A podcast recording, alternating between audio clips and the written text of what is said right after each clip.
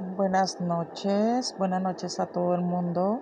Latinoamérica, aquí saludándoles todos los que quieran saber español, practicar español hablando con otras personas, pueden venir hacia mí, escuchar, hablar, hablar y hablar.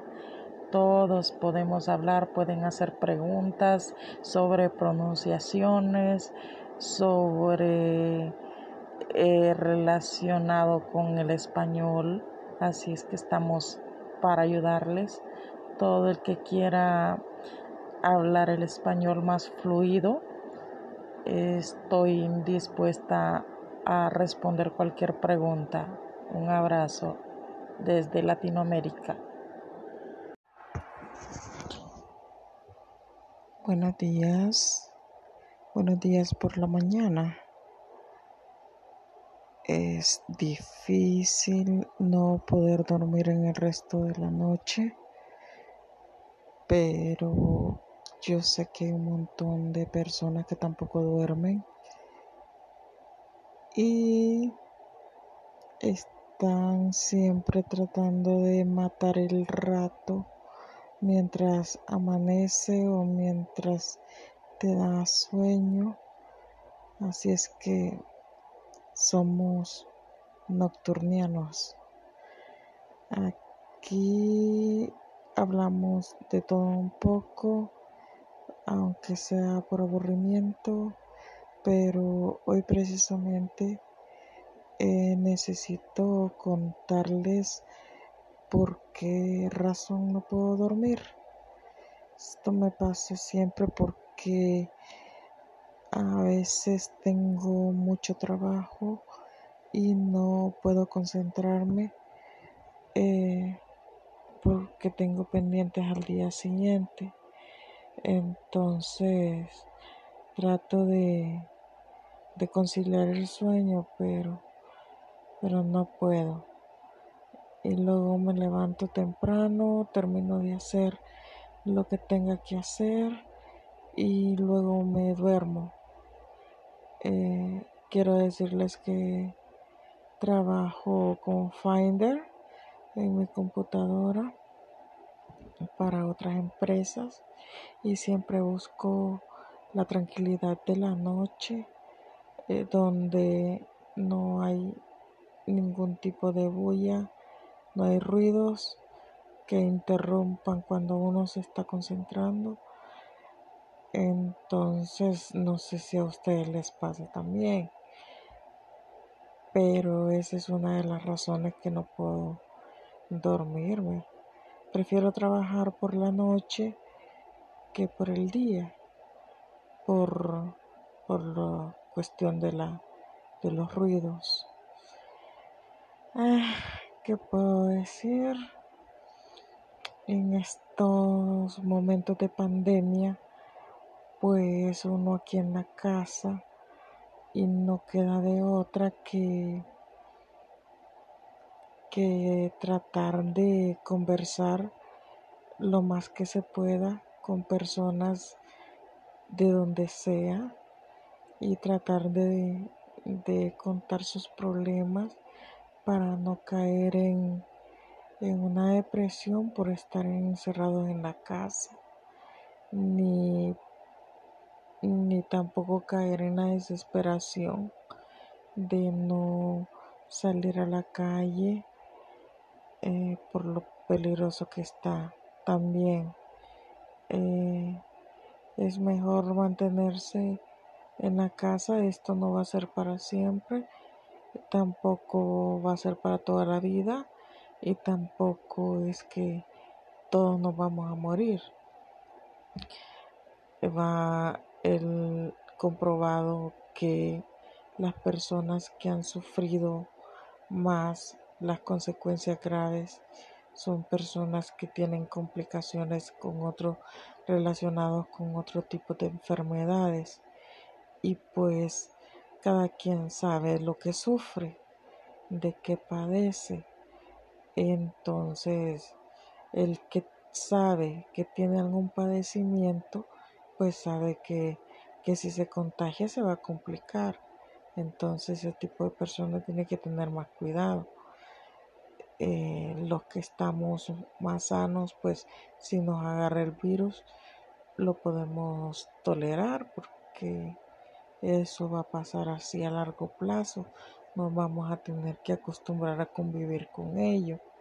Pero ah, va a haber un tiempo de espera y para eso es que hay que tener paciencia, mucha paciencia en cuestión de, de transportarnos de un lugar a otro, de querer ir a lugares eh, de distracción, eso no, eso no se va a poder hacer eh, de momento. Y estoy hablando de, en toda Latinoamérica. Entonces, eh, hay que mantener la calma. Nada es para siempre. Y han habido otras pandemias crueles, como la gripe española, que mató más de un millón de personas.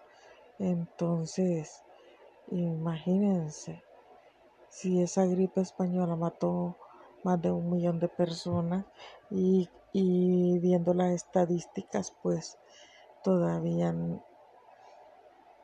eh, andamos por ahí y estamos hablando que es eh, ya llevamos alrededor de, de tres meses en lo que va de Latinoamérica, en otros países un poquito más y así ha ido paulatinamente.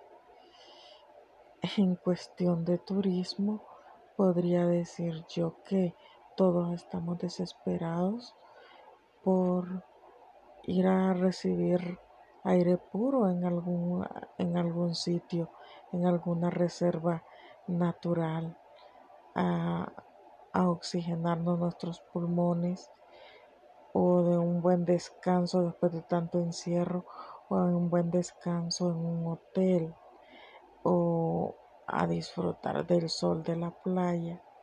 Eso sería lo más maravilloso que puede pasar, pero como les dije, eso es cuestión de, de tiempo, es cuestión de, de tener paciencia y esperar.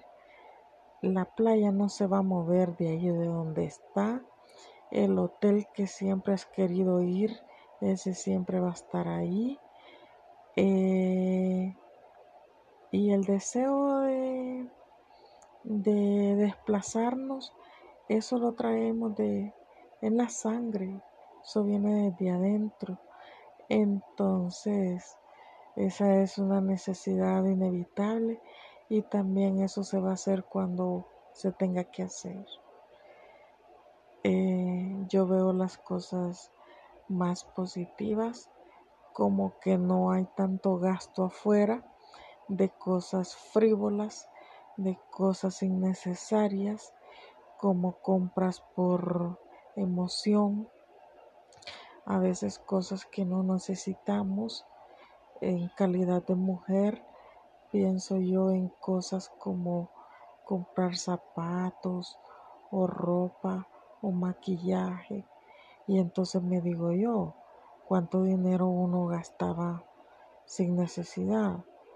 al darme cuenta que uno no puede ir a ningún lado para que necesitas tantos zapatos si no si no vas para ningún lado. Igual la ropa que es que paradójica la vida no entonces que todo esto sirva como una lección de vida para rectificar algunas cosas y por qué no decir que para ahorrar también un poco de dinero, porque antes uno gastaba en cosas innecesarias y ahora como que si tenías un poquito de dinero, pues te das cuenta que, que estás gastando lo primordial, que es lo, las necesidades básicas, eh, que, como la alimentación. Entonces, lo demás sale sobrando. Y como buenos latinoamericanos, sabemos lo difícil que es conseguir el dinero, pero somos número uno en consumismo.